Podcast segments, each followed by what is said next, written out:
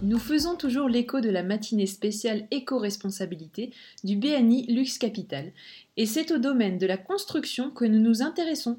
Ben oui, parce que le secteur du bâtiment et des travaux publics occupe une place centrale dans la question des enjeux écologiques. Selon les chiffres publiés en 2020 par l'Alliance mondiale pour les bâtiments et la construction, Global ABC, il représente 38% du total des émissions mondiales de CO2 liées à l'énergie. Alors que des buildings continuent de sortir de terre comme des petits pains du four, certains dits passifs, d'autres intelligents, d'autres toujours plus démesurés, quelles options pour qu'ils soient vraiment plus respectueux de notre environnement?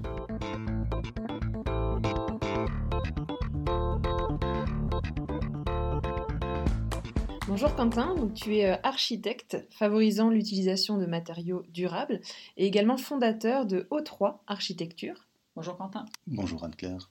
Alors j'ai une petite question, selon toi quelle est la meilleure énergie? Ben, Évidemment c'est celle qu'on ne consomme pas. Donc euh, si on prend l'exemple de, deux toitures, toitures qui sont euh, labellisées par le CPE en basse énergie, on mettra peut-être 20-25 cm de polyuréthane, on en mettra 30, donc un peu plus en laine de bois, peut-être euh, peut 35 maintenant, euh, c'est pas pas là l'important, mais euh, si on compare ces deux exemples, ben, en été on va vite se rendre compte que le CPE n'a pas pris en compte le, le, déphasage, donc ça veut dire que effectivement en hiver on aura une bonne isolation, on va avoir chaud dans la maison, mais on aura aussi chaud en été. Et c'est peut-être là où il faut agir c'est qu'il faudrait éventuellement suggérer aux autorités de pouvoir intégrer le facteur du déphasage, donc la possibilité de ralentir le, transfert de chaleur de l'extérieur vers l'intérieur. D'accord, parce que c'est vrai que si euh, on a chaud en été, on va peut-être aller vers euh, une, climatisation qui coûte également de l'argent. C'est ce qui se passe euh, tout le temps en fait. Dans, dans la, majorité de mes projets, je les propose en matériaux écologiques. Pour des raisons budgétaires, on passe souvent sur des, sur des matériaux plus, plus industriels. Et donc, bah, fatalement, bah, on a beaucoup moins d'inertie en été.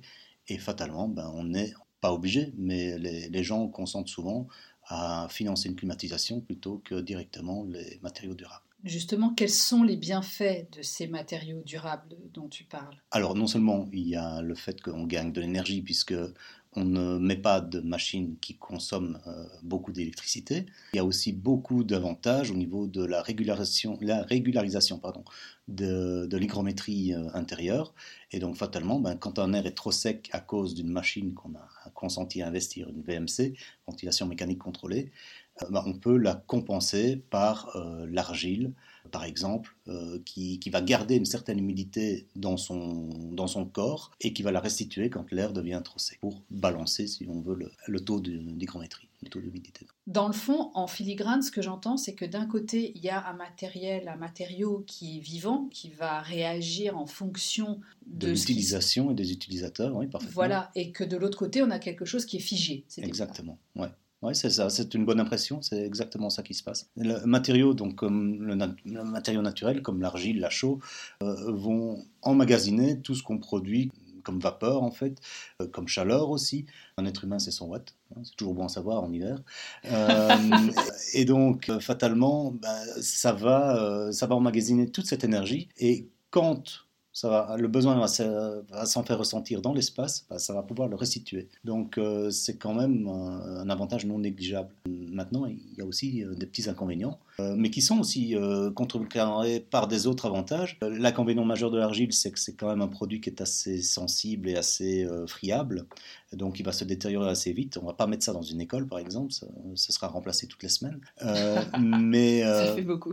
mais par contre, dans une maison unifamiliale, ben, on on a démontré tout à l'heure que euh, oui, il y avait des petits coups, mais que ces petits coups étaient très vite euh, réparables et très vite cachés aussi, parce que juste la retouche de peinture, euh, c'est vrai que je ne l'ai pas expliqué plus longuement tout à l'heure, mais on, a juste refait une retouche là où ça avait été réparé. Donc on n'a pas du tout repeint tout le mur, on a juste fait la retouche de la réparation là où il y avait la petite bosse ou le petit coup. Dans un latex, là il faut repeindre tout le mur parce que sinon on voit les raccords et, et c'est pas, esthétique. Oui, ce que tu disais aussi, c'est que finalement, il y avait besoin que d'une couche de peinture et pas. Exactement. Le pouvoir de l'argile, enfin la peinture à l'argile est très couvrant, donc euh, évidemment on utilise l'argile sur de, un support qui, qui, est aussi fait d'argile. Et l'argile bah, naturelle, c'est assez, assez beige, beige, jaune, brun peut-être. Et si on peint avec une argile blanc, bah, une argile blanche, pardon, bah, on est, euh, on est sur, euh, sur une couche. Il y a, il y a encore. Alors avec Anne-Claire, on a beaucoup aimé le mot que tu as inventé, qui est la déconnaissance et non la méconnaissance de ces matériaux qui, sont, qui ont été peut-être un petit peu oubliés, comme euh, tu, citais l'argile par exemple, mais est-ce que tu peux expliquer un petit peu ce, terme? Oui, alors euh, la, déconnaissance, pourquoi? Parce que, en fait, euh, comme, on, vient de le dire, la méconnaissance, ben, c'est le fait de ne pas connaître. Ici, force est de constater que, comme je l'ai dit tout à l'heure, ben, on n'a rien, rien inventé. Tout existait déjà, tout était déjà utilisé par, nos ancêtres est beaucoup plus malin que nous. Donc euh, le fait d'utiliser ces matériaux qui sont somme toute naturels de toute façon, parce que nos ancêtres ont toujours utilisé des matériaux naturels, euh, ça permet aussi de revenir aux sources, mais aussi ça permet de, de garder une, certaine culture et connaissance du savoir-faire. Euh, j'avoue que c'est très compliqué, ça c'est un aussi désavantage, c'est compliqué de trouver des gens qui sont capables de, de mettre en œuvre de tels produits. C'est pas très compliqué à mettre en œuvre, mais il y a une procédure qui est assez lourde. Bah, il faut d'abord humidifier le support 24 heures à l'avance, il faut mélanger les produits, euh, bah, du sable, de l'argile, de l'eau, etc. Donc euh, c'est un peu plus physique que simplement mettre, faire un mélange de, de, plâtre. Quoi. Et donc c'est plus contraignant.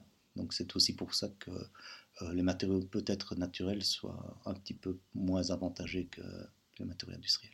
On revient quand même un petit peu, euh, j'entends dire souvent dans la construction, euh, au bois, qui là aussi était un matériau utilisé préalablement. Par rapport au béton, est-ce que on peut l'allier? Est-ce qu'il faut faire que du bois? Est-ce qu'il faut faire que du béton? Est-ce que pour demain c'est quelque chose d'utile? Parce qu'en même temps on parle de déforestation d'un autre côté, donc où est la balance? Ce qui est comique, c'est que, comme je le disais tout à l'heure, on, est en train de mettre au point des nouveaux modèles euh, pour les constructions de bureaux avec des ossatures bois préfabriquées, en disant que bah, c'est démontable, euh, qu'on peut le réutiliser, que c'est... Pas oublier qu'on a, on a fait ça depuis, depuis des temps. Donc, c'est ce que je disais tout à l'heure. L'ossature, oui, elle est démontable parce qu'il y a deux écrous et deux, deux tiges filetées on a fait ça, on a toujours fait ça, nos ancêtres ont toujours fait ça, et on a toujours utilisé les poutres euh, jusque maintenant. Et, c'est parfaitement utilisable avec le béton en faisant des planchers collaborants, donc des, dalles plus, plus fines, mais qui sont tout aussi résistantes. Parfait, ben merci Quentin. Merci, Quentin, et euh, vive le naturel, nous en sommes convaincus chez ACAB.